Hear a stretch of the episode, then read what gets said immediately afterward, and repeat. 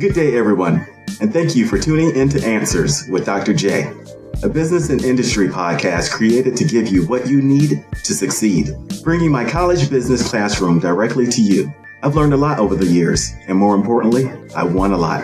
And I know winning is why you're listening. This podcast is going to teach you to win at every aspect of business. Live your dreams, not someone else's. Lecture 9 completed the third lecture in our financial statement series by covering the income statement. Before that, the balance sheet. Remember, the income statement is a running summary of internal accounts for a three month, one month, or multiple year period. It's commonly referred to as the loss statement because it's not always about profit, it's about accounting for your loss. We covered that the income statement formula and calculation is net income equals revenue minus expenses. And we went into further detail about how large Fortune 500 companies must report on their multi tiered income statement. Remember, the primary purpose of the income statement is to convey profitability to the company's shareholders and stakeholders, as well as to the public if it's a publicly traded company. It allows us analysts to determine the efficiency of the company's management over that period of time as well comparing it to its industry peers.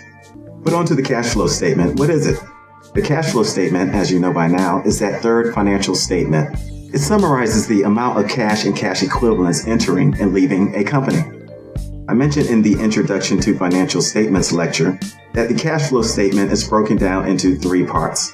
First, operating, second, investing, and third, financing activities.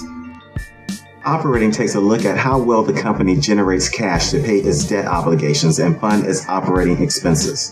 This section puts the microscope up to the company's operating activities by taking a close look at how it uses its cash from its business activities.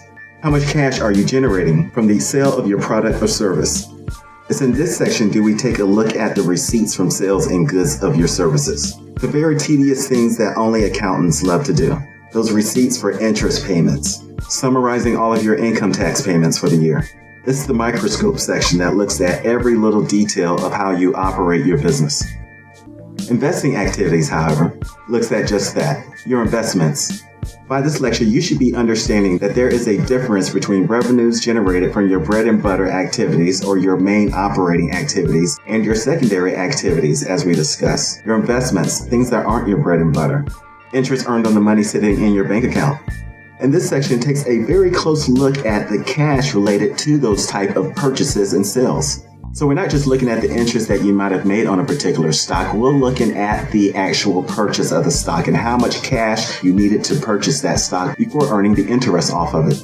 In this section, we are taking a close look at the changes in those equipment, assets, investments that are reflected in your balance sheet. The third section of the cash flow statement is the financing activities section. I was taught to remember the concept of finance by knowing that finance means other people's money. So the financing activities section of the cash flow statement is all about other people's money, that equity side of the balance sheet. The cash you receive from shareholders for the issuance of common stock, including repayment to shareholders in the form of dividends. When a company issues a bond, the amount is reflected in this section of the cash flow statement. I know, real fun stuff, right? As a startup entrepreneur, you won't get much into the cash flow statement. But as you grow your business and begin to diversify and invest in other activities, to properly account for those activities, you must do so in a cash flow statement. So now you know why a cash flow statement is important. So we understand that a cash flow statement is a financial statement that summarizes the amount of cash and cash equivalents entering and leaving your company. It measures how well you're managing your cash, how effective you are at generating cash and paying your bills, you now understand how operating activities on the cash flow statement relate to accounts on the income statement, for example, as well as how investing activities listed in the cash flow statement relate to the balance sheet. So I hope I presented this not so exciting information to you in a way that you found it interesting and valuable.